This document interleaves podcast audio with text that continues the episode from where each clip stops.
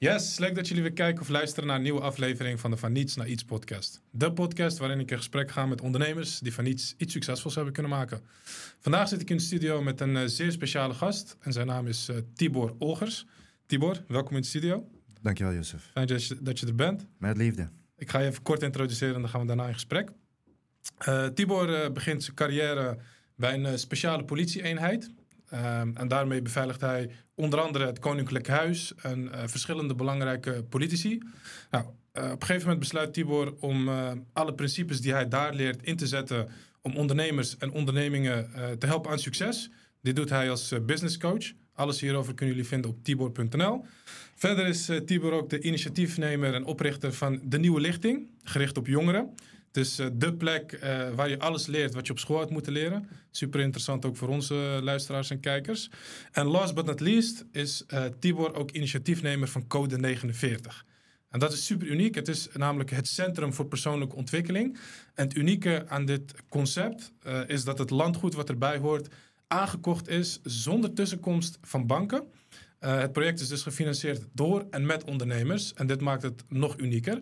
Nou, willen jullie weten wat het allemaal inhoudt? Code 49, de nieuwe lichting, hoe het succes allemaal begon en waar Tibor naartoe wil groeien? Uh, blijf dan lu luisteren en raak geïnspireerd. Yes, Tibor. Welkom in de studio nogmaals. Knap man, uit je hoofd. Respect. Ja, dankjewel. dankjewel. Ik heb geoefend. nee, maar ik vind altijd wel mooi als je, als je de introductie niet voorleest. Ja, dan heb je echt verdiept in de gast. Ja, respect. En, en het scheelt natuurlijk ook. Je hebt een mooie track record. Dus dan is het veel makkelijker om een leuke introductie uh, te onthouden. Ja, welkom op deze vrijdagochtend. het regent buiten. Ik hoop dat het allemaal goed gaat met je. Ik zei in de introductie uh, code 49. Hoe is het daarmee?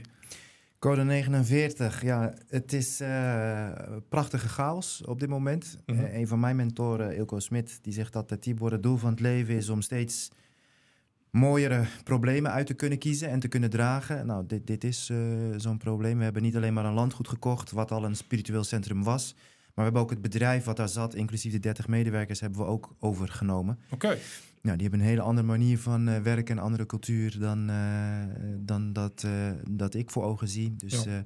daar zitten we, nu, zitten we nu middenin. Tegelijkertijd zitten, wat je zegt, want het zijn niet alleen maar ondernemers. Hè? Mensen hebben een certificaat kunnen kopen om mede-eigenaar te worden. En op die manier hebben we het gefinancierd. Uh, Zo'n 450 mensen op dit moment. Binnen een maand hebben we 3 miljoen opgehaald. En wow. uh, in de weken daarna uh, de, de resterende half miljoen. Ja, het is bizar dat het is gelukt zo snel. Met zoveel verschillende mensen die blijkbaar in hetzelfde geloven. Namelijk dat, en daar komen we later zeker wel op terug. Maar Code 49 staat echt voor verschillen omarmen. Uh, omdat, we die, omdat we alleen dan samen compleet zijn. Dus uh, jong die oud kan inspireren en motiveren, maar tegelijkertijd de oude garde die de nieuwe lichting met wijsheid en expertise op het juiste spoor kan, kan trekken. Mannen die goede leiders kunnen zijn in de buitenwereld. Vrouwen die ons weer kunnen helpen om als gids in onze binnenwereld. Um, ja, al die verschillende samen kunnen brengen is prachtig om dat wow. te kunnen doen. Ja. Wauw. Klinkt als een fantastisch concept. Je bent nu druk bezig met de transitie van alle mensen die er ook bij zijn gekomen. Ja joh, ik heb de, ik heb de sleutel sinds gisteren. Ik ben, ik ben sinds twee weken eigenaar. Maar de afgelopen twee weken was ik dus eigenaar zonder sleutel. Om je even aan te geven wat voor chaos uh, ik uh, binnen ben, ge, ben gestapt. Oh. Maar nogmaals, het is prachtige chaos. Het is een groot probleem en het is een prachtig probleem. En ik heb zin om het uh, op te lossen. Leuk. Nou, fijn dat je ondanks al die chaos toch tijd hebt vrij kunnen maken om hier je verhaal te doen. Dank je wel daarvoor nogmaals. Hm. Uh, misschien ken je het concept. Uh, we gaan in deze podcast gaan we helemaal terug naar het begin. Uh, de kleine Tibor, voor zover je nog kan herinneren ehm, wat je wilde worden. Eh, de vraag die, die ik wil, wil stellen aan je, Tibor, is: wat wilde je worden toen je klein was? Ja, die vraag is me wel vaak gesteld. Dat weet ik niet meer. Ik weet wel wat ik interessant vond toen. en dat was als ik terugdenk, natuur. Heb ik altijd Vanaf mijn vijf, ik ben geboren in de binnenstad, centrum van Amsterdam. Maar op mijn vijfde zijn we naar uh, Amsterdam Zuidoost uh, verhuisd. Mm -hmm. En ik, wel, ik had mazzel wonen op een hoekhuis. En daarnaast was alleen nog maar braakliggend terrein. Zowel daarvoor en daarnaast was alleen maar, ja, er gebeurde niks mee. Dus vanaf jongs af aan alleen maar buiten in de natuur. Voor, uh, voor mijn huis was een voetbalveldje. Dus net als veel jongens. Eigenlijk waren mijn dagen voetballen. Voetballen, de natuur in. En vanaf een jaar of, uh, nou, vanaf mijn vierde wel op judo. En vanaf twaalf jaar echt serieus uh, vechtsport. Uh, mijn hele tien jaren tot in mijn twintige jaren heeft vechtsport echt mijn leven gedomineerd. Dus sporten, natuur en ook natuur was ook wel onderzoeken. Hoe werken dingen, zowel dieren als de natuur zelf. Dus natuur onderzoeken en vechtsport, dat waren mijn grote interesses eh, Ja. in mijn jeugd. Ja. En dat zijn dan interesses waar je in de loop der tijd zeg maar, achterkomt. Je had niet per se interesse om huisarts te worden of piloot Nee, of iets in nee, richting. nee, het was gewoon het leven leven en we zien wel wat. eh, maar de speciale interesse inderdaad in vechtsport en, eh, en de natuur. ja. Ehm, wanneer kwam de interesse voor de vechtsport tot uiting in je leven? Ja, ik ben daar ingerold. Van judo naar karate, naar Japans jiu-jitsu.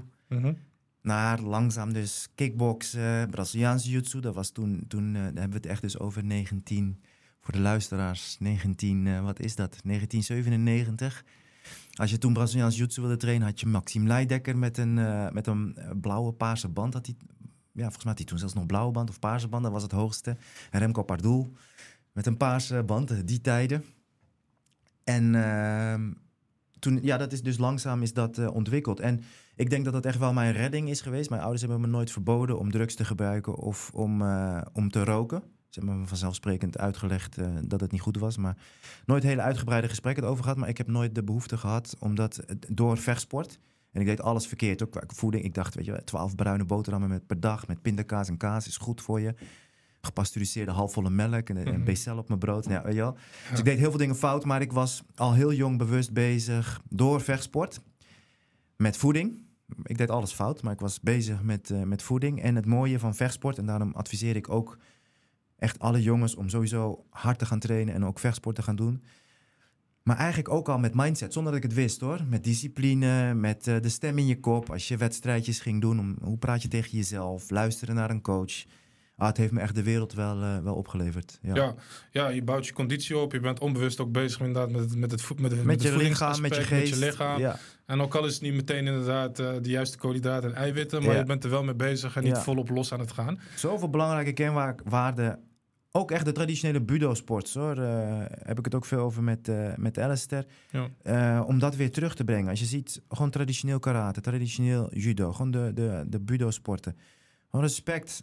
Als een docent praat, houd je je mond. Ik, ik ben dat nog, ook al ben ik bij CrossFit. Als de, als de instructeur praat, dan vind ik het apart om te zien hoeveel mensen ja, gewoon een, een gesprekje aangaan. Ja. Ik heb, dat is bij mij echt eh, op een positieve manier eh, ingeramd. Maar ook de ander, als ik met jou train en, en, en ik beschadig jou elke keer om, vanwege mijn ego, ik wil laten zien hoe goed ik ben, ja, dan ga jij niet meer met mij sparren. Ben ik een sparringspartner kwijt. Dus natuurlijk wil ik enerzijds winnen en wil ik, maar om structureel te kunnen winnen heb ik jou nodig. Dus moet ik ook goed voor jou zorgen. Dus samen elkaar beter maken, respect, discipline, ook een stukje humor, ja, al die zaken Ja. heb ik daar geleerd. Ja. Ja, dat komt allemaal tot uiting in sport. Ja. Hoe eerder je begint met, met zo'n vechtsport of welke sport het dan ook is. Zeker, ja. Maar vooral als, inderdaad in de vechtsporten. eh, hoe eerder je die mindset gaat ontwikkelen, hoe eerder je bezig bent en bewust bent van je hele omgeving en je leefstijl. Ja. Ehm, wat is uiteindelijk je favoriete vechtsport geweest in al die jaren? Of, of ja, enerzijds, ja, fa- favoriet. Ik ben absoluut eh, mega amateur hoor. Maar ehm, free fight, omdat ik het gewoon zo mooi vind, de, ja, het, het- de vrijheid ervan. Wat ik zo mooi daaraan vind, is dat ehm, bij tennissen heb je toch je schoenen, je hebt het tennisracket, weet je wel. Je, bij, bij auto, Formule 1 racen, je hebt toch de auto, de motor. Bij eh kooivechten heb je helemaal niks. Je Ja. hebt jezelf. Ja. Je hebt Je hebt zelfs geen handschoenen. Ja, nee, je hebt je, Minimaal. je hebt je, je hebt je lichaam en je hebt je stem in je kop. Ja. En, eh, en, en jij hebt dat als mijn tegenstander. En daar gaan we, weet je wel. En we hebben respect voor elkaar. We weten ook, er zijn ook een paar regels. Zodra de, de scheids terugkomt of de bel gaat, dan, hebben we, dan vallen we elkaar weer in de armen. Dankjewel, weet je wel. Ja. Eh, en dat vind ik zo prachtig eraan. Eh, en Braziliaans jiu-jitsu vind ik ook gewoon... vind ik, Braziliaans jiu-jitsu, maar ook worstelen. Laatst voor het eerst eh, eh, met de Nederlands kampioen, huidig Nederlands kampioen... een uh, kliniek worstelen gedaan. Ja, prachtig ook. Ja. Ja. Ja, Wil, wil je wat meer vertellen over Braziliaanse jiu-jitsu? Want dat klinkt heel, heel, heel inhoudelijk en gevaarlijk. Maar dat is volgens mij een hele beheer, een sport waar je zelf heel erg moet Nee, beheersen. Braziliaans puur op eh, techniek, Braziliaans toch? jiu-jitsu en worstelen, die twee zijn eigenlijk de enige twee die in de kooi overeind zijn gebleven van, Oh. de, gro- van, de grond, eh, grond, van het grondvechten. Oh. Dus je, kijkt, nee, je hebt natuurlijk Khabib, is echt eh, traditioneel eh, worstelen. Maar als je kijkt naar veel van de andere toppers, is Braziliaans jiu-jitsu. Braziliaans jiu-jitsu is grondvechten. En eh, het doel is om de ander tot overgave te dwingen door middel van eh opgave. Of, een, eh, of door middel van een wurging of een beenklem of een, of een armklem. Ja. En eh, ik, ben, ik hou zelf ook is best wel nerderig, maar ik hou heel erg van schaken. Ik schaak graag en veel. En voor, voor mij is Braziliaans Jiu-Jitsu... en voor de duidelijkheid, ik ben, ik ben blauwbander Braziliaans Jiu-Jitsu... dus ik ben absoluut beginner. Maar het is net als is menselijk schaken. zodra ik jouw pols pak, heb ik een zet gedaan. Oké, ik heb jouw pols vast, maar ik ben ook mijn linkerarm in dit geval kwijt. En dan ben jij aan zet. Wat ga je daarmee doen? Ga, je, je pols wordt gepakt. Ga, ga, je, ga je iets met die arm doen waar ik aan vast zit? Of pak jij mij vast? Dan pak jij mij vast. Oké, dan heb ik ook jouw rechterpols daar in de buurt. Wat ga ik daarmee doen? Dus het is het een prachtig schaakspel. Waarin uh, het, vooral beginners willen meteen voor de kill gaan. Terwijl de ervaren gasten. Afgelopen zondag heb ik weer nederig een uurtje met uh, Pele. Mijn, mijn leraar, huidig wereldkampioen is hij. Ja, me, me, me nederig mogen, mogen voelen. En kansloos, een uur lang. En je merkt gewoon, je, mer je voelt het gebeuren. Hoe je langzaam je positie verliest stapje, hij gaat niet voor de kill, maar langzaam merk je, oh wacht even, die arm, ja, die zit eigenlijk best wel vervelend. En dan merk je, hé, hey, die arm kan ik helemaal niet meer gebruiken. Oké, dan ga ik wel met deze arm. Merk je, oh, die kan ik ook niet meer, hé, hey, mijn heupen zit opeens helemaal vast. En dan voel je langzaam, voel je, voel je hier een handje zo ertussen komen en merk je, hey, maar ik kan eigenlijk helemaal hier niks tegen doen. Schaakmat. En schaakmat, precies. Dus ik vind het, uh, vind het prachtig. En ook alles komt er weer in terug. Ga je als jeugd te snel voor de kill, kom je uit positie, ben je kansloos. En ja, uh, ja dus ik, het, is een, het is een prachtige sport. Die, als je die combineert met kickboksen of thaiboxen, dan ben je een heel mooi compleet vechter. Ja. Heb je op een gegeven moment uh, je, je, ja, je, je, je, het, het, hetgeen wat je leuk vindt aan de vechtsport, heb je dat uiteindelijk tot uiting laten komen in hetgeen wat je later bent gaan doen in je leven? In je werk? Of... Zeker. Nou ja, ik heb als uh, jonge jongen, als twintiger, heb ik bij uh, Paradiso aan de, aan de deur gestaan. Eerst als fouilleerder mhm. en later als, uh, als portier, als uitsmijter. Toen ben ik naar de gewone politie gegaan in Amsterdam en daarna naar die, naar die eenheid. Ja, dus in een, jezelf kunnen verdedigen, maar ook opkomen voor een ander. Vooral dat laatste, dat is wel als een rode draad zeg maar, door mijn professionele carrière heen gegaan. Ik heb, ben, ik heb wat wedstrijdjes gevochten op amateurniveau, maar geweld ontvangen en uitdelen heeft in mijn werk... ja, ik heb ik heel veel geweld mogen ontvangen en heel veel geweld moeten uitdelen. Ja. Dus dat heeft zeker een rode draad gespeeld. Ja. ja. Ehm, en als je ons meeneemt naar de. Waar ben je opgegroeid? Je bent geboren in Amsterdam. Ik ben op, geboren in de Sarfati-straat. Daarna naar uh, Amsterdam Zuidoost, Gein uh, verhuisd. Mhm. Ehm, dat was een vrij autochtone buurt destijds. Mhm. Eh, alleen ik ging naar de middelbare school ik ben naar een Montessori basisschool geweest. Daar ben ik ontzettend dankbaar voor. Dus er was, je zat daar, ja, ja, je tafeltje, je, bepaalde, je moest werken, maar je mhm. bepaalde zelf helemaal wat. Dus oh, ik ga vandaag taal doen. Dan pakte, en alles was. Uh, er waren wel boeken, maar het was allemaal. Als je ging rekenen, waren er allemaal spulletjes om te leren rekenen. Zeg maar. Of als je taal leerde, deden ze dat met symbolen en kleurtjes. Ja, voor mij was dat echt fantastisch. Ja. Ik weet ook nog dat mijn hele klas. was een hele gemêleerde klas wel. Uh, maar mijn hele klas ging naar, had uh, ateneumadvies, VWO-advies, dus bijzonder. Daarna ben ik naar het toen destijds Augustinus College, volgens mij heet het nu Dubbelink College, in de Bijlmer uh, gegaan. En voor mij was dat toen heel normaal en in, in retrospect ben ik daar ontzettend dankbaar voor. Ik was de enige, ik was zeg maar de meest blanke van mijn, van mijn, hele, van mijn hele klas. Mijn moeder is van voormalig Papua Nieuw-Guinea. Mijn vader is in Nederland geboren, maar weer Hongaarse ouders. Ja. En mijn opa's en oma's zijn allemaal gevlucht naar, eh, naar Nederland. Dus uh, we zijn het resultaat van vluchtelingen, zeg maar. Ja. En uh, het heeft bij mij lang geduurd voordat ik huidskleur kon zien. Omdat dat voor mij uh, altijd irrelevant is geweest. En ik denk omdat ik in de Belmer zeg maar, ben, ben opgegroeid op die basketbalveldjes, op die voetbalveldjes. was voor mij huidskleur, ja, het was zo normaal dat iedereen had verschillende kleurtjes. En tenminste, ja, ik dacht daar dus totaal niet over na. En later ontdekte ik pas, oh maar wacht eventjes, voor sommige mensen is huidskleur een ding. Of is afkomst een ding. Dus ik ben heel blij dat ik niet in een of ander bubbeltje ben uh, opgegroeid. Maar dat mijn ouders er echt voor hebben gekozen om ja. midden, midden in het leven op te laten groeien. Ja, en als je die twee zaken combineert, je passie voor vechtsport, je groeit op in de Bijlmer, onder andere in Amsterdam. Ehm, die, die twee komen natuurlijk bij elkaar. Wat is dan het belangrijkste wat je hebt geleerd in die periode, waardoor je later bent gaan doen wat je nu aan het doen bent? Wat een prachtige vraag. Ten eerste, ik ben altijd veilig geweest uh, in de Bijlmer. En mijn hele middelbare schooltijd, mijn klas. Niemand rookte. Het enige meisje dat rookte was een Nederlands meisje. We waren allemaal bezig met voetbal of basketbal of vechtsport. Mm -hmm. En um, ik denk dat dit achteraf is hoor. onrecht is voor mij een, een drijvende factor geweest. Mijn moeder en haar, haar zussen en, en broer en haar moeder zijn in een periode naar Nederland gekomen waarin... Nou, die, zijn, die hebben gewoon wel echt met discriminatie eh, te maken gehad, veel. Dus die, dat zijn echt wel harde vrouwen geworden. Die hebben echt moeten knokken om hun, voor, om, om hun plek in te kunnen nemen. En uh, in retrospect heb ik wel kunnen zien dat uh, afkomst natuurlijk toe doet. Weet je wel, als je, als je Ahmed heet en je solliciteert, of je heet Willem, Willem de Koning en je solliciteert op dezelfde functie, dan heeft Ahmed gewoon een, een, een achterstand. -hmm. Ook hebben ze hetzelfde, cv. Maar dit is achteraf gezien hoor. Dus ik, politie en daarna DKDB mensen beschermen die zichzelf niet meer kunnen beschermen. Veiligheid bieden aan mensen, en ook nu dus weer actueel.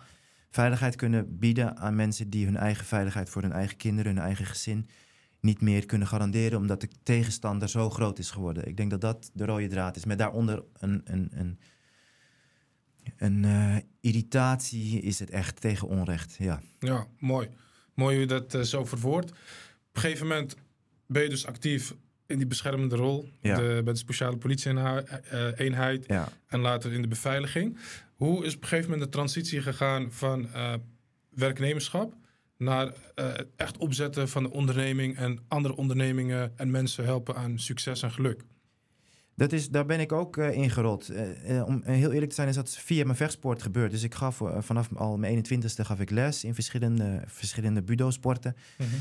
En ehm, vanwege de trainingen die ik ook weer bij, me, bij de politie heb gekregen, bij de overheid. Want ik zat weer binnen die eenheid, binnen een, een, een kleiner clubje wat in, in Burger werkte, heimelijk. Mm -hmm. Dus ik kreeg echt weer een opleiding om op politioneel gedrag af te leren. En daar heb je ook weer opleidingen voor. Want als je een tijdje bij de politie zit, ja, je wordt er zo, je wordt er zo uh, uitgehaald door, uh, door de mensen die daar ervaring mee hebben. Mm -hmm. En toen dacht ik, wauw, de, de dingen die ik daar heb geleerd over het lezen van mensen, maar ook het bewustzijn van je eigen gedrag. Uh, dit is zo waardevol. Dus dat vervlocht ik in mijn weerbaarheidstrainingen aan particulieren. En dan zat op een gegeven moment een, een directeur tussen van een, van een bank. En die zei: Wauw, ik wil dit wat jij hier net hebt gedaan, wil ik voor mijn managementteam. Maar puur de communicatie, hoe je dat doet. En, uh, dus toen gaf ik die training. En daar zat weer iemand tussen. En die zei: En zo is het langzaam richting leiderschapstrainingen gegaan. Eerst ja. in corporate werelden omdat ik dacht dat dat belangrijk was en tof was. Oh, ik geef les, uh, ik geef trainingen bij de ING, verschrikkelijk achteraf. Uh, dus dat is ook wel een mooie, mooie, mooie les. Vaak denk je dat de dingen die stoer zijn of zo, dat dat nodig is om serieus genomen te worden of whatever. En later merkte ik, wauw, toen ik voor het eerst met ondernemers ging werken, die dus van, iets, van niets iets hadden opgebouwd, maar dus ook zelf verantwoordelijk uh, waren voor alles, voor elke beslissing, in plaats van dat ze als CEO ja, een mooi salaris hadden, maar na vijf jaar ook weer gewoon weg konden gaan. En misschien wel een spoor van vernieling hadden getrokken in dat bedrijf. merkte ik, wauw, ondernemers. Zeggen nooit ja maar. Denken alleen maar in uh, mogelijkheden. Elke beslissing die ze nemen is hun verantwoordelijkheid, weet je wel. En ze zoeken naar, ze zoeken naar, uh, naar kansen en ze zijn bereid om daar, uh, ja, daarvoor te knokken. Dus het is echt van vechtsport, communicatietraining, leiderschapstraining, corporate training, wat heel tof stond, maar ik vond het echt verschrikkelijk. Ja. Naar werken met ondernemers gegroeid. Ja, je geeft aan van ja, dat met die, het werken met die corporates was uiteindelijk in het begin dacht ik van ja, dat, dat is het helemaal. Maar ja. later had je zoiets van nou, je hebt niet per se corporates nodig om succesvol te worden.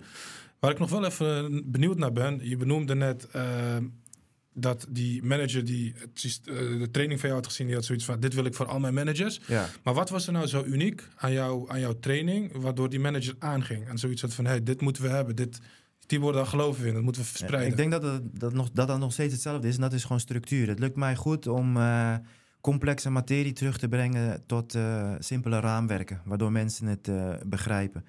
Dus of het nou gaat over communicatie of het lezen van mensen. Ik had bijvoorbeeld het lezen van mensen.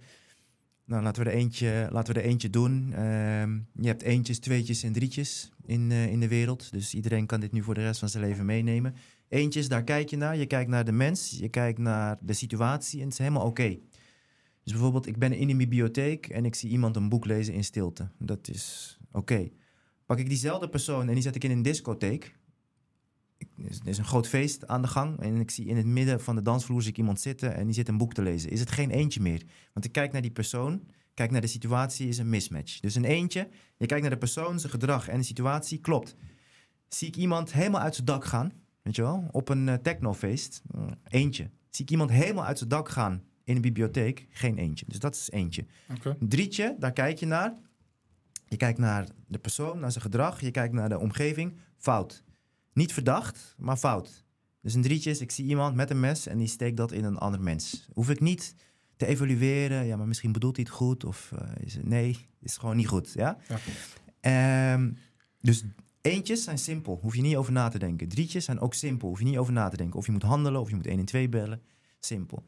Dan heb je tweetjes. Wat is het probleem met tweetjes? Het zijn geen eentjes en het zijn geen drietjes. Dus je weet eigenlijk niet zo goed wat je moet doen. Dus uh, je staat bij de bushalte als, als meisje en die vent die vraagt aan jou hoe laat het is, terwijl die zelf, hangt daar een grote klok. Doet hij iets, doet hij iets wat, een drietje, weet je, wat een drietje zou zijn? Nee, weet je wel. Maar is het een eentje? Ook niet. Dus hij is een tweetje. En wat leer ik dan uit? Tweetjes mogen niet bestaan in jouw wereld. Want de waarheid is, de wereld bestaat alleen maar uit eentjes en drietjes. Mensen met goede bedoelingen, mensen die verkeerd zijn.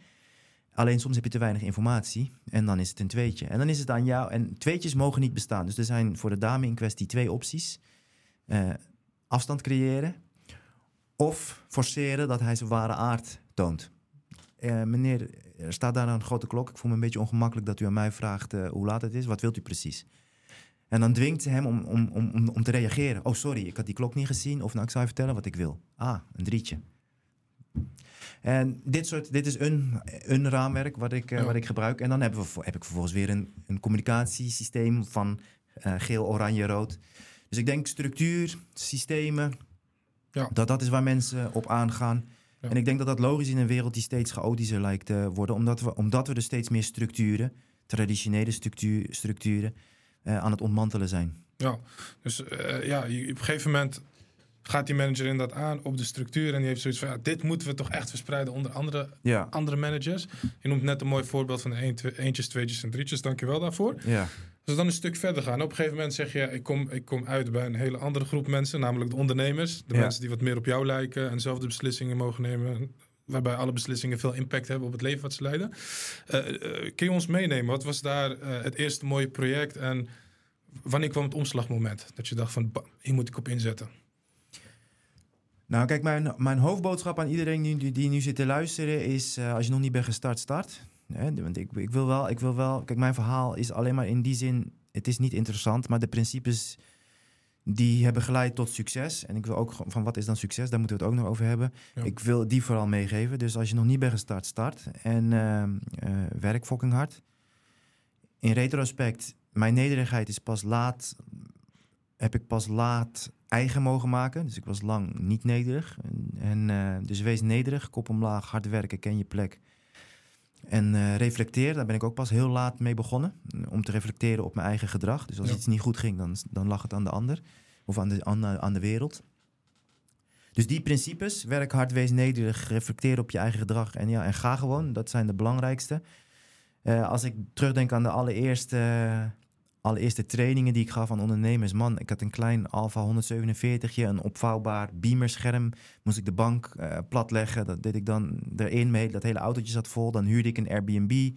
Zet ik alles neer en, uh, en gaf ik daar met, met training. Al vrij snel dacht ik wel groot. Uh, ik wilde een retreat organiseren in, in Spanje. Mm -hmm.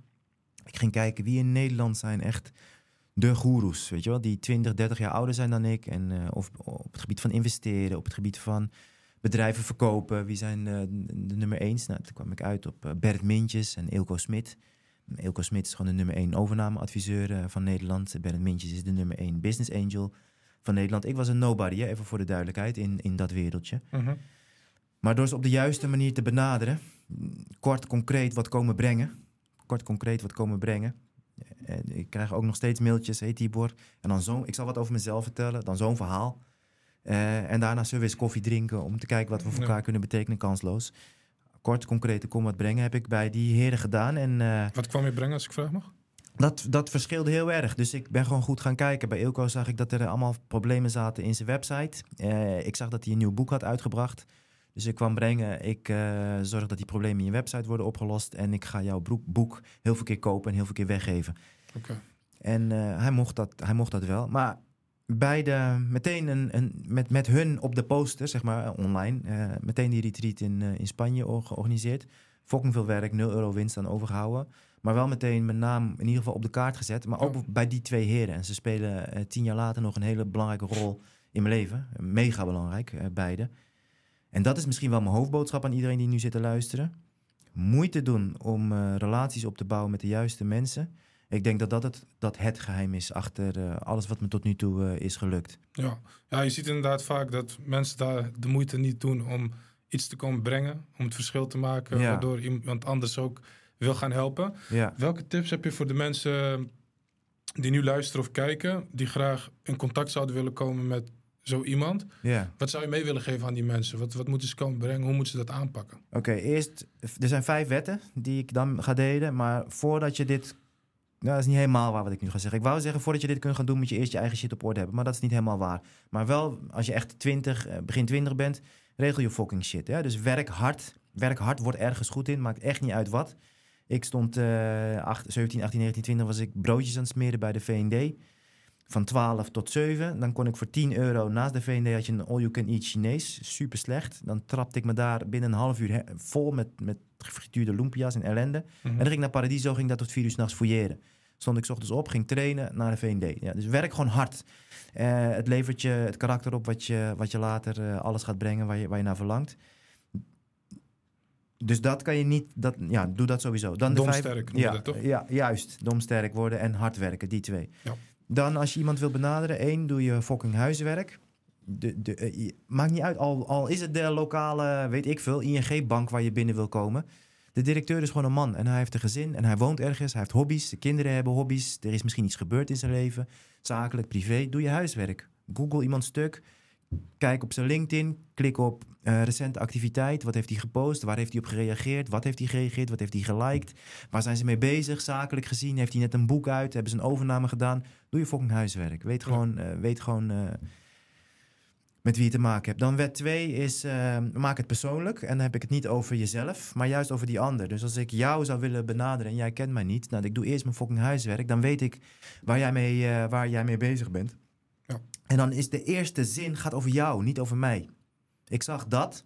Dit is eh, of ja, vet dat je dat doet, of dit is tof voor jou. Dus wet 1 doe je fucking huiswerk. Wet 2 maak het eh, persoonlijk. Wet 3 is maak het memorabel. Dus memorabel, doe een test als je het mailtje hebt getypt. En Misschien moet je wel helemaal geen mailtje typen. Misschien moet je een pakketje versturen. Maar je hebt in ieder geval dat wat je van plan bent. Het is klaar. Stel jezelf dan de vraag: gaat deze persoon, die staat een jaar later, staat hij op een borrel ergens. En het gesprek valt stil. En zegt hij dan: Trouwens, jongens, ik moet jullie iets vertellen. Een jaar geleden kreeg ik toch een mailtje of ontving ik een pakketje. Is dit mailtje wat je nu net hebt getypt of dit pakketje wat je net hebt gemaakt, gaat hij dat over een jaar vertellen? Ik heb een, een aantal keren heb ik dingen mogen ontvangen. Soms mailtjes, maar vaak pakketjes. Waar ik jaren later nog over vertel, omdat ze het zo goed hadden aangepakt. Ja. Dus maak het memorabel. Ehm, wet 4 is ehm, kom wat brengen. Dus nou, ik ga, ik ga, het is niet kom wat halen, maar kom, kom wat brengen. Dat kan, ja, geen idee. En kom, kom niet wat brengen wat jij leuk vindt, maar kom wat brengen waar de ander wat aan heeft. Ja. dus eh, dat is wet 4. En dan wet 5, kom met een kort en concreet voorstel. En dan dus niet, kunnen we een keertje koffie drinken, zodat we kunnen zien wat we met elkaar kunnen betekenen. Dus als een jongen bijvoorbeeld bij jou in de buurt wil komen, dan zou het concrete voorstel kunnen zijn. eh Jozef, mag ik. eh, g- geef mij de links. Wie transfer mij de beelden van jouw podcasts? En ik ga inclusief thumbnails, beschrijving, hashtags, alles. Ik ga het voor jou op TikTok zetten. Ik ga er reels van maken. Ik ga het op, eh, op Instagram eh, zetten. En mag ik dan in ruil daarvoor bij vier podcasts aanwezig zijn om te kijken hoe je, dat, hoe je met, die, met die mensen omgaat, hoe je dat allemaal doet? Ja. Super concreet voorstel. Ik kan deze dagen, ik ga dit, ik ga zoveel reels voor je maken. Ja. Dus dat zijn de vijf wetten van sales. Ik beloof je, als je dit doet, krijg je altijd een reactie. Je mag altijd aan tafel komen. En 80% van de gevallen wordt het ook een, wordt het, krijg je een ja uiteindelijk. Kijk eens aan. Vooral dat laatste punt wat je benoemde, eh, dat, was, dat is heel concreet. Hè? Ja. Laat eerst zien wat je kunt. Ja, Eh desnoods gratis. Eh, en ja, eh, bewijs jezelf maar eens. Eh, Wie, Zeker. wie de fuck ben je? En vervolgens zie je dat je met, met die strategie overal wel binnen kan komen. zeker. Ik zou zeggen zeker weten gratis. Ja. Ik geef ook altijd het voorbeeld. eh, San- Sander Holla, die sinds een jaar of zes, al ons design doet. Nieuwe lichting, code49, tibo.nl. Het eerste mailtje wat ik ooit van hem kreeg is... we hadden net 25.000 euro uitgegeven aan een rebranding traject. Het was echt shit. Ik kreeg een mailtje van hem... waarin hij in beleefde woorden eigenlijk hetzelfde zei. Van, ik zie dat je een rebranding traject hebt gedaan. Nou, hè. Ik als designer had het anders gedaan. Ik had dit beeldmerk voor jou ontworpen... want hier zit voor mij alles in waar jij voor staat. Zie bijlagen, je mag hem gebruiken. Rechtenvrij, hij is van jou. Bam. Juist. Ja. Sindsdien heeft hij, ik weet niet hoeveel, hoeveel, ik denk misschien wel tonnen, ook via zeg maar van ons, maar ook van ons netwerk aan opdrachten gekregen. Ja. Dat hij gewoon wat kan brengen, concreet. Ja, dat is denk ik de mooiste tip. Eh, dat kun je overal toepassen. Of je nou een personal trainer bent, een bedrijf hebt, diensten verleent, noem het maar op. Als je personal trainer bent, train eerst twee, drie maanden lang. Helemaal, drie, vier ja, mensen, helemaal gratis. Ja. Nou, die vertellen het vast door of die blijven 100%. hangen. Dus dat eh, bedankt voor, voor, voor de vijf wetten van sales. Correct, Dat ja. is iets waar eh, mensen heel veel aan gaan hebben. Uh, daar ben je op een gegeven moment heb je jezelf op de kaart gezet. Ja. Door middel van die twee eh, grote ondernemers eh, in die tijd. Eh, neem ons mee, hoe gaat het dan verder? Want je hebt jezelf op de kaart gezet. Je, je besluit om te gaan focussen op die ondernemers. Ja. Hoe verder en hoe groei je uiteindelijk door naar de nieuwe lichting en alles wat erbij komt? Ik geef altijd, kijk, je ziet online al die jongens voor een gehuurde villa in Bali en, of in Dubai op die brug met een gehuurde eh, Lambo verkopen dat je moet schaalbaar zijn en, en whatever.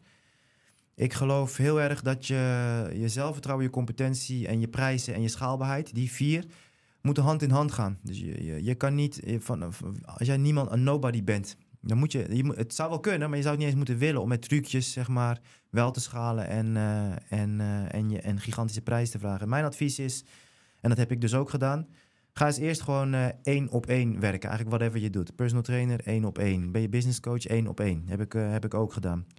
Ehm, in het, de allereerste drie klanten inderdaad gratis of super goedkoop. Elke keer dat jij en ziet, die klant is blij.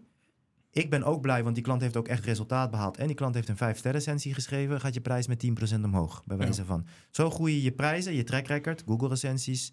eh, en je competentie, gewoon hoe goed je bent, die, die gaan hand in hand. En zo horen ze te groeien. Op een gegeven moment merk je, eh, zit je, zit je, met, met je met je uurtarief misschien op rond de 200 euro, 150, 200 euro. Shit, ik werk 30 uur per week, facturabel. 100, dus dit gaat recht in tegen wat alle goeroes je vertellen.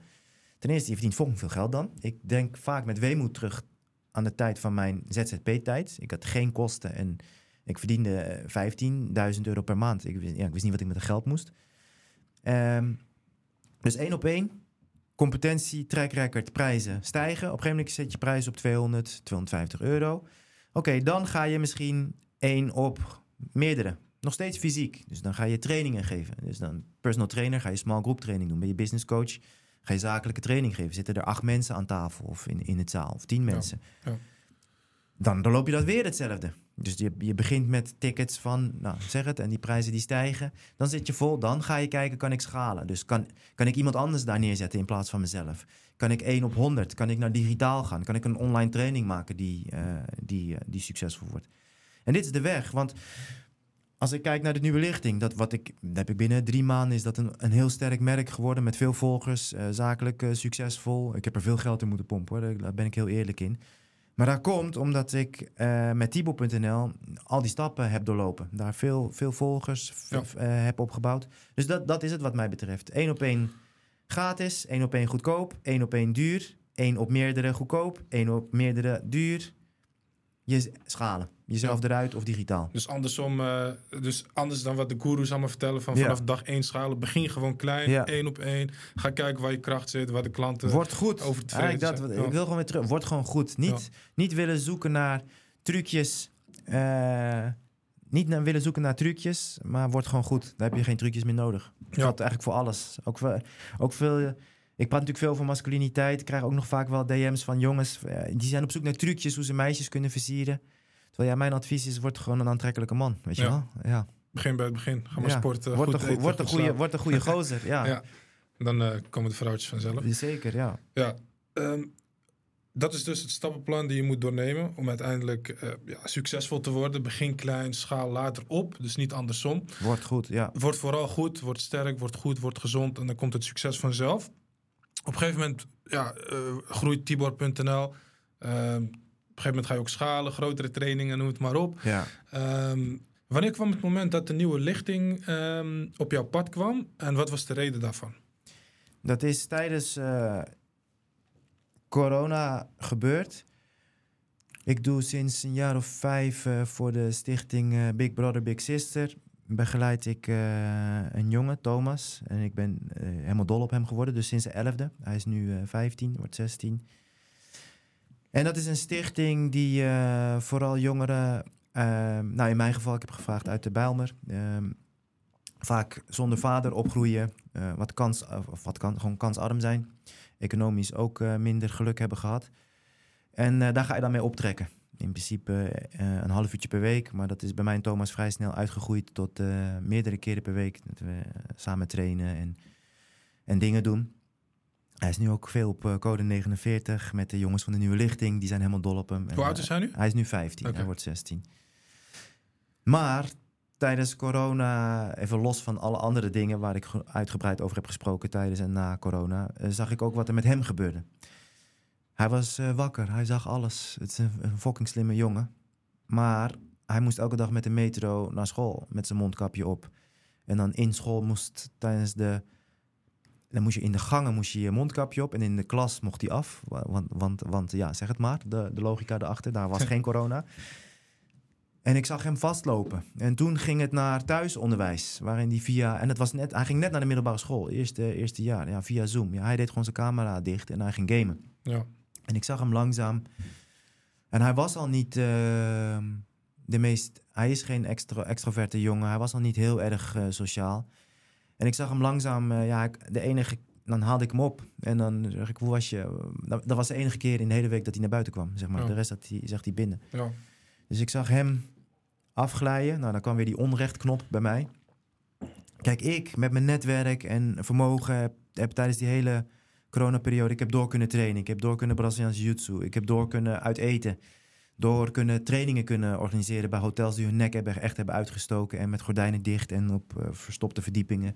Ja. Uh, konden, we, konden we nog doen wat bij wet verboden was... namelijk mens, menselijke verbinding faciliteren. En daar zag ik wat het effect van de overheid, van het systeem was. Uh, hoe de jeugd aan de kant werd uh, gezet. Nou, dat is, werd natuurlijk versterkt door het extreem linkse woke-gedachtegoed. Wat we de laatste drie, uh, drie jaar ja, steeds dominanter zien worden. Ja. Nou, die hele cocktail heeft ervoor gezorgd. één, nieuwe lichting. Twee, ook code 49 hoor. Ik wil een eigen plek. Ja. ja, een eigen plek waar we, waar we niet afhankelijk zijn. En waar ik ook niet aan anderen hoef te vragen om hun nek voor mij uit te steken dat ik gewoon mijn eigen nek uh, kan uitsteken. Ja, vet. Ja. Dan zag je op een gegeven moment Thomas een beetje afglijden. Ja. Uh, door alle beperkingen die opgelegd werden. Veel jongeren zijn ook depressief uh, ja. geworden en geweest. Sportscholen dicht, McDonald's open, coffeeshops open, Gal open. Maar basketbalveldjes dicht, speeltuinen dicht. Ja, ja het is skateboardbanen dicht. wereld. Ja. Dat alles wat goed is voor je geestelijke en lichamelijke gezondheid, dat moest dicht. En alles wat slecht was, dat werd bij wijze van gesubsidieerd en ja. mocht open blijven. Um, je, zag, je zag Thomas op een gegeven moment uh, ja, uh, afglijden. Wat heb je op een gegeven moment gedaan om, uh, om hem er weer bovenop te helpen? En wat zou je ook wel een jongeren meegeven uh, die luisteren of kijken? Zodat zij ook om kunnen gaan met alles wat er nu gebeurt en gebeurd is. Twee dingen, zo simpel. Mijn standaard advies. Trainen en verbinden. Ja, punt. En ik ging dus niet, ik ging dus niet allemaal dingen tegen Thomas zeggen... Of uh, moeilijk aan moeilijke vragen aan hem stellen. Ik zei gewoon, kom, trainen. En ging niet meetrainen. En als we dan gingen trainen, zorgde ik dat er ook jongens van de nieuwe lichting bij waren. Dat we met z'n tweetjes, met z'n drietjes, met z'n viertjes, met z'n vijfjes waren.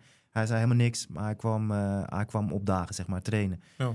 En vanaf daar is alles uh, veranderd voor hem. Hoe komt het dat dat trainen zorgt voor, zoveel verbindenis? Voor, voor jongens, kijk, voor vrouwen snappen dat niet altijd. Maar wij mannen vinden het heerlijk om activiteiten te doen waar we eigenlijk naast elkaar stil kunnen zijn. En uh, ja, het, het, trainen is, is, Trainen brengt zoveel dingen. Lo, het, het, maakt je lichaam sterker. Het, maakt, het leert je... hey, ik heb een stem in mijn kop. Vaak merken jongen door te trainen, jongens door te trainen... merken ze opeens... oh, die stem in mijn hoofd, dat is maar een stem. Ik kan ook een andere stem daar tegenaan zetten. Ja. hey, dit is te zwaar. Ja, maar let's go, weet je wel. Uh, ik kan dat niet. Jawel, want vorige keer heb je ook al een PR gepakt. Dus ik heb geen zin vandaag. Prima, maar we gaan toch. Dus je merkt opeens... Dus je wordt fysiek sterker, je wordt mentaal sterker. Ja. Dan, jij ligt in die bench.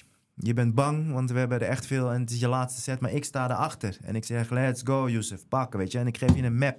Dus je, je, die, die verbinding samen. Het lukt je, samen vieren. Het lukt je niet. Uh, samen, samen die nederlaag incasseren en een plan maken voor overwinning volgende keer. Dus ja. er is voor jonge jongens, maakt me, ook als ik berichten krijg van ouders, mijn zoon, ik zie hem afglijden, hij is alleen maar aan het gamen, hij is alleen maar, wat moet ik doen? zeg ik, trainen. Stuur hem en dan het liefst natuurlijk met andere jongens. Ja. Vechtsport, uh, gewicht heffen, krachttraining. Gewoon Ja. krachttraining. Ja. En voetbal? Fantastisch, ook fantastisch. Ook ik een ben teamsport natuurlijk. ook een teamsport. Wat ik hou van vechtsport, nogmaals, is, de, is er is een hiërarchie. Er is een hiërarchie met een docent en, en leerlingen. Er is een hiërarchie tussen de leerlingen. Ja. Ehm, er is discipline, er is respect. Is er ook bij voetbal, maar in, in vechtsport is dat duidelijker verweven. En van krachttraining nogmaals, gewoon ja, eh, er is een, een aanval op jongens specifiek. Er is een aanval op testosteron. En dat zien we ook. Hè. Er is bijna geen testosteron meer in, eh, in jonge jongens. En, eh, en er is niks wat je testosteron zo'n boost geeft als, als gewoon traditionele krachttraining. Ja, precies. Ja. Ja, da- daar zeg je wel wat inderdaad. Da- Bedankt in ieder geval voor die tips. Je ziet inderdaad ook dat er, ja, dat er, groot, ja, dat er grote pijlen gericht zijn op de verschillen tussen man en vrouw. Men wil dat gelijk trekken als het ware in Ja. de economie en de maatschappij. Ja. Ehm, wat zou je mee willen geven aan de man en vrouw als het aankomt op mannelijkheid en vrouwelijkheid? Hoe ze dat het beste in kunnen vullen? Eén, als je nu eh, in goede gezondheid bent, je hebt goede relaties en je hebt een goede gemoedstoestand. Dus je bent gezond, je hebt goede relaties en je bent blij. Whatever je doet, ga ermee door. Ja? Dus als dat, en je hebt je haar paars geverfd en je bent vegan en, en je gelooft niet in God. En je, en je bent in goede gezondheid en je hebt goede relaties en je bent blij. Ga ermee door. Dus dat is één. Twee, ehm, Ik ga mijn woorden zorg- zorgvuldig kiezen. Als je. Ik, nou, laat ik het anders. Laat ik het gewoon bij mezelf eh, houden. Ik geloof in eh, traditionele kernwaarden.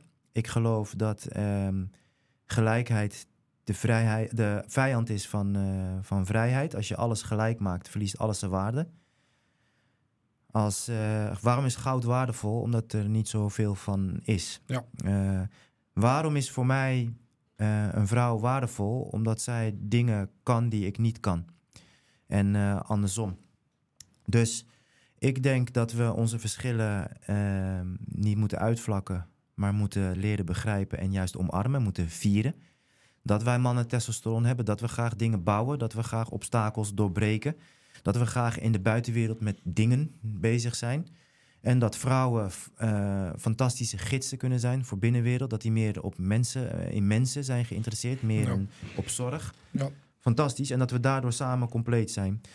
Wat is dan mijn, eh, eh, mijn boodschap specifiek als, eh, als man? Ja, ten eerste omring je met andere mannen. Als vrouw omring je met andere vrouwen. Brotherhood, sisterhood. Het is, eh, er is een reden waarom dat ontmanteld wordt, omdat het zo krachtig is. Ja. Dus als vrouw zoek andere vrouwen op waar je over alles kan praten. Over je relatie, over je, over je zelfbeeld enzovoort. En als mannen ook zoek andere mannen op die je aanzetten tot grootheid. Die ook geloven in God of in ieder geval in iets groters dan ik. Die zelf willen winnen, maar die ook willen dat, dat jij wint. Ja. En ik zou zeggen, ja, bestu bestudeer. Er zijn nu stromingen die alles waar onze hele samenlevingen op gebouwd zijn willen ontmantelen. Terwijl ik zou zeggen, ja, is het niet interessant om eh, nou, de oude geschriften en eigenlijk alles waar het, het goede op is gebouwd, om dat juist te bestuderen. Ja. Wat ik vertel is niks nieuws. Alleen het vervelende is dat steeds minder mensen weten wat, de, wat al duizend jaar wijsheid is, zeg maar. Ja, en dat komt omdat er een bepaalde richting opgelegd wordt. Er is gewoon een hele duidelijke agenda die Ja, dat allemaal ja. wil ontmantelen. Dus die, die wil, wil dat alles genderloos wordt. Die wil dat alles grijs wordt. Ja, Gezinsloos, geloofloos, geen gemeenschaploos. Ja. Alles dat bindt, alles dat kracht geeft, dat wordt eh, ontmanteld. Ja, en als er geen verbinding is en alleen maar individu- individualisme en iedereen is zijn eigen eilandje, ja, dan heb je natuurlijk geen samenleving. ja. Nee, en als je de vrouwen wil pakken, dan, dat is altijd al geweest, dan moet je eerst de mannen uitschakelen. Ja. En vroeger gebeurde dat door middel van oorlog, nu gebeurt dat door middel van sojaburgers Ja, en met, vapes. eh, met te veel. tussen- voor, ja, soja, er zit heel veel van het oestrogeen in volgens mij, waardoor Nou ja, vrouwelijke hormoon in de mannen wordt ja, in ieder geval zwaar bewerkt Ja, voedsel, eh, plantaardige oliën. En dan krijg, ik, altijd weer, ja, maar olijfolie en kokosolie, dat zijn vruchten. Maar hè, koolzaadolie, raapzaadolie, er is gewoon een... Ik was toevallig gisteren in de Eco Plaza, dus een gezonde supermarkt. En toen Ja. zag ik eh, healthy, healthy bars zag ik staan met een mooie plaat van een kokosnoot erop.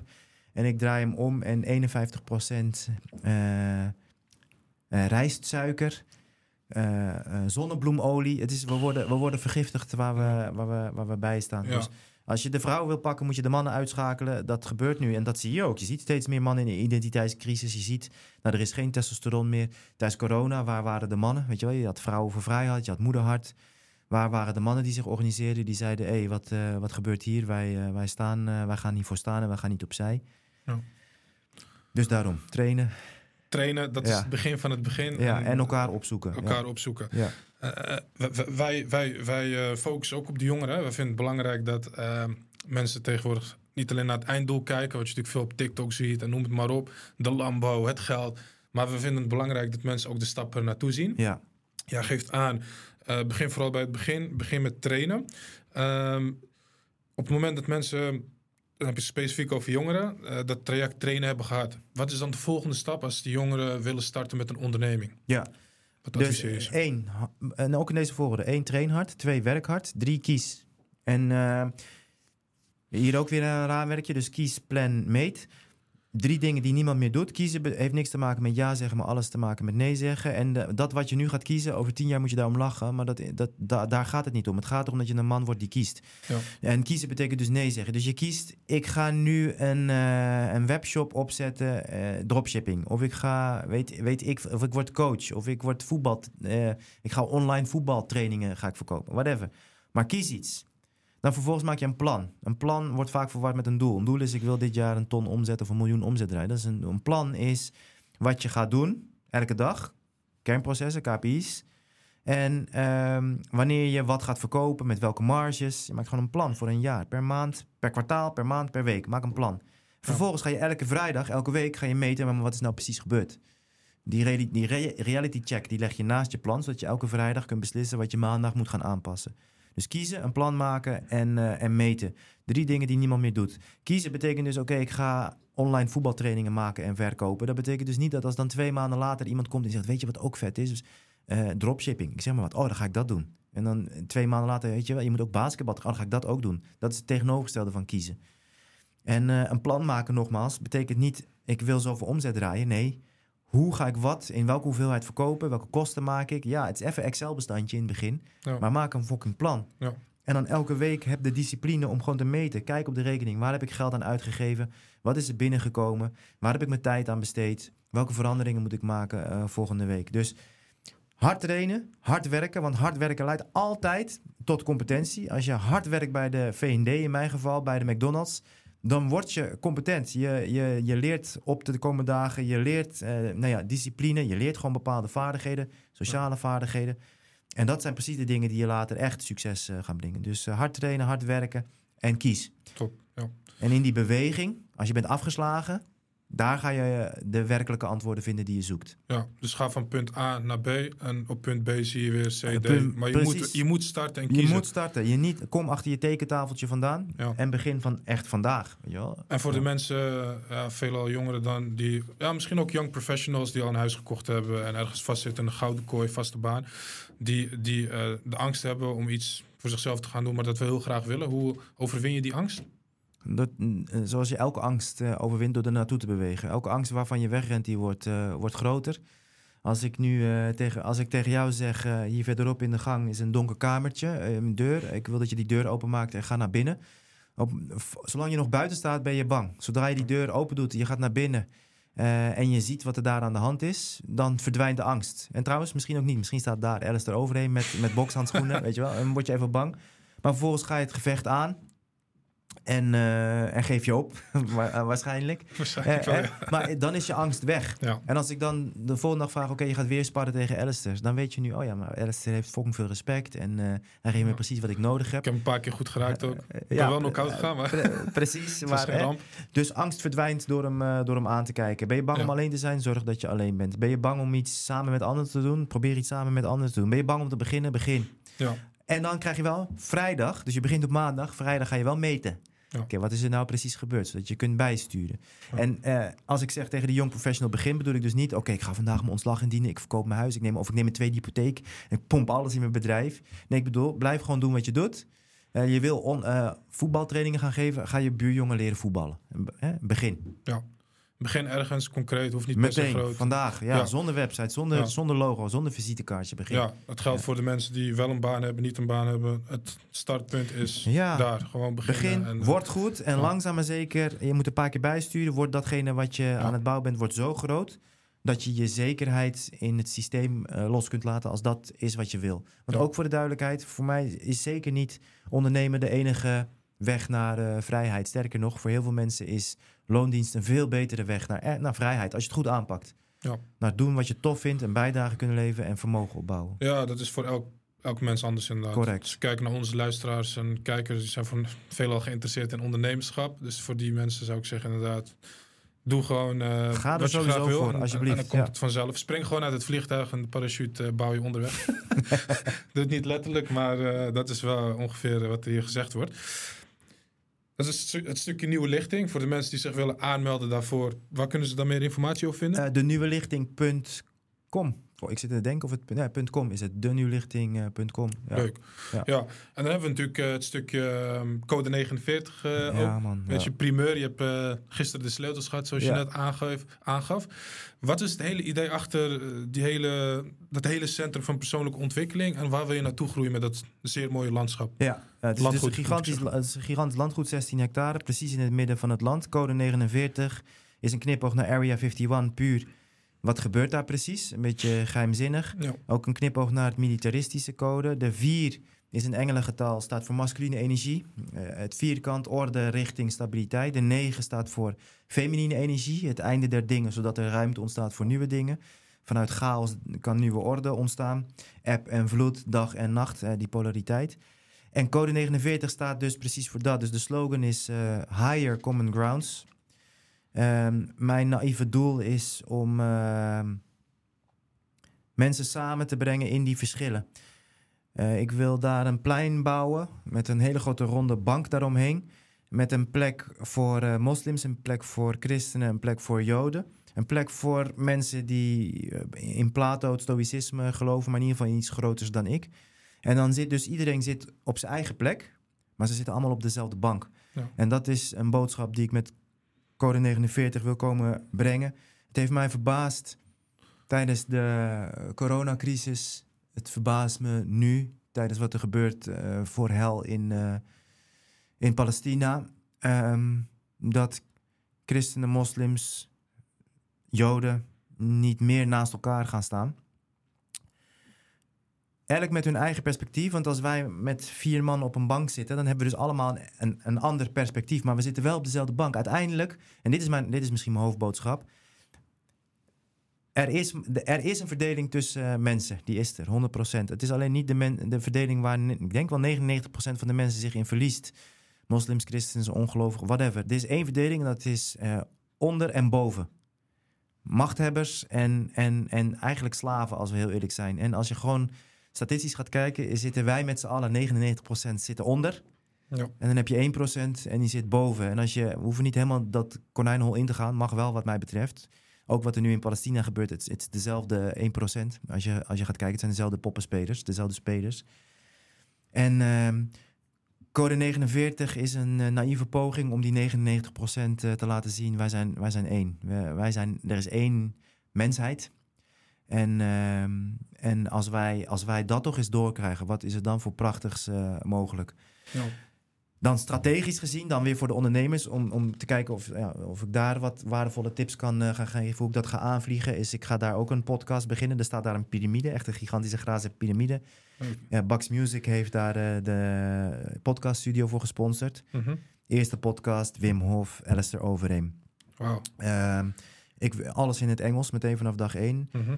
Via mijn netwerk en het netwerk van Alistair. eh, sowieso veel UFC-vechters voor die microfoon trekken. Maar anderzijds, we gaan daar ook een ondergronds... De dungeon gaan we bouwen. Gewoon een, eh, een kooi, een, een, trainings, een trainingscentrum. een eh, vechtsport en, en krachttraining. Ja. Het doel is om binnen twee jaar te zorgen dat meerdere... mijn doel is gewoon Khabib. Dat die daar ehm, trainingen gaan geven, maar dat ook UFC-vechters hun trainingskampen komen doen. Dit is puur strategisch, hè? Om via mijn vechtsportnetwerk naam te bouwen. Um, anderzijds via, ik wil ook dat het van de ene kant is het, uh, nou, ik moet nu heel goed mijn woorden kiezen. Ik, ga, ik, uh, ik wil ook dat het AT, dat DSI, dat korpscommandotroepen, dat die daar komen trainen. Ja. Uh, ik wil een airsoftbaan. En wat ik wil zeggen is eigenlijk, kom maar binnen. kom Ja. maar binnen. Want ik, zodra je zegt landgoed en, en dan komen er worden als secten en, en weet ik veel. Landgoed, vechtsport, jongeren, jongens. Dan al heel snel uh, doen mensen een stempeltje. Dus uh, alsjeblieft, kom maar, kom maar binnen, weet je wel. En kom daar maar trainen. Ja. Dat doet natuurlijk ook wat met de status van het landgoed. Als jonge jongens zien, hé, hey, traint daar. Arrestatieteam traint daar. Al is het maar een week per jaar, weet je wel. Dat doet, uh, dat doet ook wat. En dan, als je het zachte, dus het ademwerk, het lichaamswerk, therapie, heling... Uh, lichaamswerk, familieopstellingen, uh, systeemwerk, al dat soort dingen. Dat wil ik daar ook doen. Dus het wordt een plek waarbij uh, de nieuwe lichting zijn eigen plek heeft. Daar zijn we echt een heel vet militair terrein en trainingscentrum voor aan, het, aan het bouwen. En waarbij wij als oude garde enerzijds kunnen heden, maar vervolgens met elkaar kunnen verbinden. Ik wil, ik wil, ah, het is zo voor mij, Jozef, een droom. Er is een video op YouTube, daar zie je een rabbi, een imam en een pastoor. En, uh, nee, sorry, een, uh, even kijken. Het is een, een rabbi en een uh, pastoor en een atheïst, een gay atheïst. En die steken samen, samen gaan ze blowen. Ja. En vervolgens gaan ze praten over, over het leven. En je ziet wat er gewoon in 10 minuutjes gebeurt. Dat ze het over alles eigenlijk eens zijn. En Mhm. je ziet ook bij die atheïst trouwens wat gebeuren. Je ziet zijn hart weer eigenlijk openen in die 10 minuutjes. Het is een beetje een, uh, ik weet niet, het is een beetje een warrig antwoord, omdat ik ook nog midden in die chaos zit. Maar higher common grounds, dat is mijn doel met, Vet, uh, ja. met de code 49. Dus uh, concreet, stel je, je gaat daar naartoe, je meldt je aan voor een traject, je loopt Ja. weg. Wa- Hoe voel je je als mens? Compleet. Compleet en verbonden. Verbonden met jezelf, met anderen, waarvan je dacht dat het misschien wel een vijand was. En met, uh, met God. Ja. Ja. ja en wat je, heb je business-wise aan als je compleet voelt en verbonden? je gaat daar ook zakelijke trainingen volgen. Alleen het vervelende is als jij uh, zakelijk alles goed doet, maar je brandstof is nog steeds erkenning van papa, omdat hij je nooit heeft gezien en of die beste man dan nog leeft of niet, dan ga je toch continu uh, dingen verprutsen in je business. Dus je moet daar en die supergoeie business training doen, uh, maar je moet ook die systeemopstelling doen met, met paarden. Trouwens, daar dus wel paarden, uh, gebruiken we wel paarden bij. Kijk. En je zal ook helingwerk moeten doen, zodat je die uh, trauma's kunt aankijken. En dan gaat je business in één keer veel beter stromen. Als jij relaties, als je daar continu verkeerde keuzes in hebt gemaakt, of je bent nooit monogaam geweest, of je hebt elke keer mensen die jou hebben bedrogen. Uh, ook dat heeft een gigantische impact natuurlijk op, uh, op je business. Dus uh, ja, jongen, verdiep je in liefde, in, in relaties. Oh. Maar kom daar keihard trainen met Erwin van Beek aan, je, aan, je, aan je krachttraining, je crossfit. Kom trainen met Pede, Braziliaans Jiu-Jitsu, Alistair, kickboksen, freefighten. Ga daarna het ijsbad in. Ga daarna in een sauna van 120 graden. Even die stem in je kop leren Ja. Dan geloof me, alles gaat beter stromen. Ja, mooi bos ook, mooi eh, stukje, Ja, ja. volgens mij een mooi stukje plas daar ook, eh, Ja. water. Echt, eh, ook dippen 's ochtends in het koud water, volgens ja, mij. ja, we Ah, gaan uh, ijsbaden, ja. Alles. Dus Leuk. uh, body, mind, soul. Uh, uh, geloof in iets groters. Masculien, feminien. Jong en oud. Gewoon verschillen. Samen zijn we compleet. Samen, wij aan de, aan de, aan de onderkant. En nou ja, dat is, nee, dat is genoeg. Ja, Ja, ja, nee, samen aan de onderkant ben je, ma maak, maak jezelf sterk tegen en dan die 1% zit je, opeens, en die dan zit alles je opeens niet meer aan de onderkant. Ja, dan zit je niet meer aan de onderkant. Wanneer gaat dit mooiste allemaal van start? Wanneer, eh, We zitten er nu middenin. Dus als je nu probeert daar te, te boeken. De website code49.nl gaat volgende week eh, denk ik de lucht in. Maar vergeef me nog eventjes de komende periode. Als je probeert te bellen of whatever. eh, ja, we hebben ook gewoon eh, 30 man personeel overgenomen. Ja. Dus het is nog zeker niet de procedures en de, en de cultuur zoals ik dat zou willen hebben. Maar we zijn, as we speak, zijn we aan het graven, aan het zagen, aan het, uh, aan het bouwen. Ja. Dus uh, 21 uh, november is het Foundersfeest voor iedereen die een certificaat heeft gekocht. De, wanneer staat dit online? Halverwege november, dacht ik. Ah, oké. Okay. Oké, okay, nou of ja. misschien iets later, maar daar kunnen we het over hebben. Ja, ja, nou kijk maar. In ieder geval, dan is het dus al misschien geweest. 22 november kunnen mensen tickets kopen voor het openingsfeest. Oké. Okay. Uh, muziek. Uh, de mensen die me kennen, die weten een beetje welke wakkere artiesten ik uitzoek. Speeches uit mijn eigen netwerk. En gewoon een groot, uh, groot feest, een festival. Uh, om te openen, ja. Staat trouwens 29 oktober online. Ah, oké. Dus deze maand nog. Ah, ik moest even denken. Ja, wat er in de 22 planning staat. november, eh zorg dat je erbij bent. Ja, Top. Alle info komt. Ja. En voor de mensen die, eh, want er kunnen nog certificaten gekocht worden. Hè, voor als je zeker, zeker, wil zeker. worden. Ja, ja, ja, zeker. Dan Waar kunnen de mensen terecht? Waar kunnen ze meer informatie vinden als ze een aankoop willen doen? als je naar tibor.nl gaat, dat is even het makkelijkste, zie je bovenin een rode balk. En als je daarop klikt, een video met eh, alle informatie. Ja. Je wordt eh, juridisch en economisch mede-eigenaar. Je hebt ook allerlei voorrechten. Nou ja, ten eerste, je hebt gewoon nalatenschap. Dus je naam komt letterlijk daar op het monument wat we aan het ontwerpen zijn. Ik wil een hele grote eh, steen waar ook kinderen op kunnen klimmen. En met daarachter eh, een, eh, een, een muur met alle namen erin gegraveerd van alle mensen die dit hebben mogelijk gemaakt. Jouw nalatenschap van, eh, van deze plek, Higher Common Grounds. En eh, daar vind je alle informatie, ja. En buiten dat om, de nalatenschap draag je bij aan een ander soort nalatenschap. Namelijk een centrum waar mensen zich ontwikkelen, zich compleet voelen. Kunnen hele kunnen verbinden, Kunnen waar, waar verbinden. jeugd hun... hun hè, nu zie je dat, dat jeugd verdwaalt in de zoektocht naar zichzelf. Daar kunnen ze zichzelf vinden en vormen. En waar de oude garde wij kunnen, kunnen hele verbinden en het goede voorbeeld kunnen geven. Ja, de depressiecijfers zijn Dat ongekend. is niet goed, ja. Het is echt niet normaal. Ehm, dus echt super mooi initiatief. Voor de jongeren die nu luisteren en kijken en die zich willen aanmelden voor de nieuwe lichting. Waar kunnen ze meer informatie over de nieuwe lichting Dat is vinden? gewoon de nieuwelichting.com. Punt Ja, ja, Ik gaf ja, het net ja. aan inderdaad, dankjewel. En ook daar moet je me vergeven. Er is nu één traject. Het kost nu echt veel geld.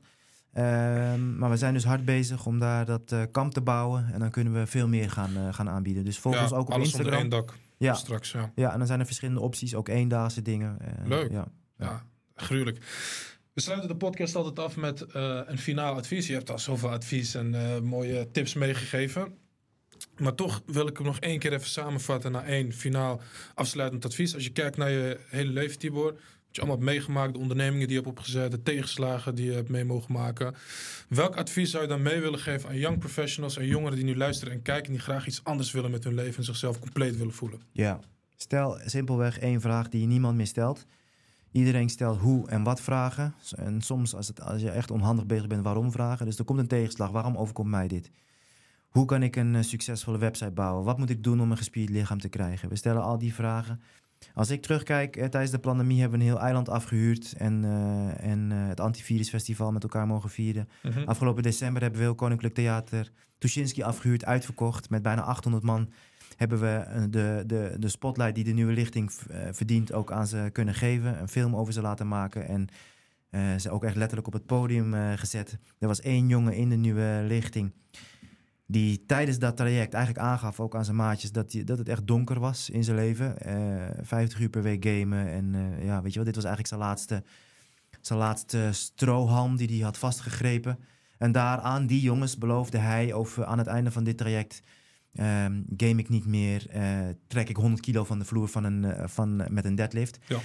Op die eh, eh, 17 december in het Koninklijk The- Theater eh, in, eh, in Amsterdam. Hij op het podium, stang van 100 kilo en hij trekt die stang van de grond. Staande ovatie, kippenvel als ik het nu, weer- nu weer vertel. Van Ja. wat er mogelijk is. Geen tijd meer om te gamen, want Braziliaans Jiu-Jitsu, salsa, werken, eh, fulltime. Hij, eh, eh, hij zag er zo ontzettend goed uit. Dat is gelukt. En dan nu code 49, zonder 1 euro van het systeem van een bank. Wij, het volk, hebben dat gekocht voor, eh, voor, voor, door ons, voor ons. Elke keer is het, is het geheim als mensen vragen: Tibor, hoe is dat gelukt? Wie? En dit is de vraag die ik dus zou willen meegeven aan als je nu zit te luisteren. Wil je, wil je die fysieke transformatie maken? Oké, wie heb jij dan nodig? En dan heb je misschien is de wie, wie, wie moet jou gaan coachen, maar vooral wie wordt je trainingsbuddy? Dat als jij geen zin hebt en je komt niet opdagen, die komt je gewoon thuis uit je bed trekken en die neemt je mee. Wie is degene dat als jullie uit eten zijn en jij zegt, oh, zullen we frietjes doen? En die zegt, nee, we gaan we niet doen. We gaan goed eten, want ik, heb het, ik wil grootsheid voor jou. Ja. Als je zegt, ik wil die nieuwe iPhone kopen, zeg nee, want we gaan je geld investeren in je bedrijf of whatever. Dus wie, nou, dus ook dat. Voor je ondernemersdoelstellingen. Ik wist dus al vrij snel ben ik gaan kijken wie. Elko Smit, Bernd Mintjes in mijn geval. Ja. Eh, maar dat ben ik blijven doen. Ehm, nu, ik, sinds een paar jaar, eh Alistair Overeem, om, om maar, maar eentje te noemen. eh, ik leer zoveel van die gasten. Hij leert veel van mij, maar ik leer ook veel van hem. Wie gaat ervoor zorgen dat ik gedisciplineerd blijf bijvoorbeeld? Nee, maar, ja, niemand is zo gedisciplineerd en nederig als, als Alistair. Ja. Dus mijn laatste advies is, wil je iets in het leven? Stel geen waarom, hoe of wat vragen. Maar stel je, richt je op menselijke verbinding. Dat wat niemand meer doet, terwijl iedereen naar een app staat, is aan het zoeken of, of ChatGPT. Wie heb ik nodig? Eh, wie ga ik helpen? Vervolgens de vijf wetten van sales. Ja. En, en alles gaat je lukken. Ja, fantastisch. Dankjewel voor de mooie af- afsluitende tip, het mooie advies. Ik zou zeggen, beste kijkers en luisteraars, ga hier zeker wat mee doen. Ehm, voor de mensen die dus eh, ja, interesse hebben in code 49 en nieuwe lichting. We hebben zojuist eh, benoemd waar jullie al die informatie kunnen vinden. Word mede-eigenaar, eh, support dit concept zou ik zeggen. Want we, we zijn er echt eh, Ja, hard zeker. aan toe in de samenleving. Voor nu zou ik willen zeggen, Tibor, bedankt voor je tijd eh, en het mooie gesprek. En eh, hopelijk hebben onze luisteraars en kijkers er iets aan. En eh, gewoon doen, hè? Gewoon aanpakken en Ja, eh, doen. Eh, voor nu zou ik zeggen, bedankt voor het kijken en luisteren. Eh, abonneer ons op, eh, of abonneer je op ons YouTube-kanaal. Volg Tibor ook op eh, Tibor.nl, Instagram. Instagram, Ja. Tibor.nl. Ehm, LinkedIn, noem het maar op. Eh, volg ons ook op Spotify, zodat jij als eerste op de hoogte bent van eh, nieuwe succesverhalen. Deel dit soort verhalen, want dit soort verhalen moeten terechtkomen bij de mensen die het nodig hebben. Bedankt weer voor het kijken of luisteren en tot de volgende keer. Hoi hoi.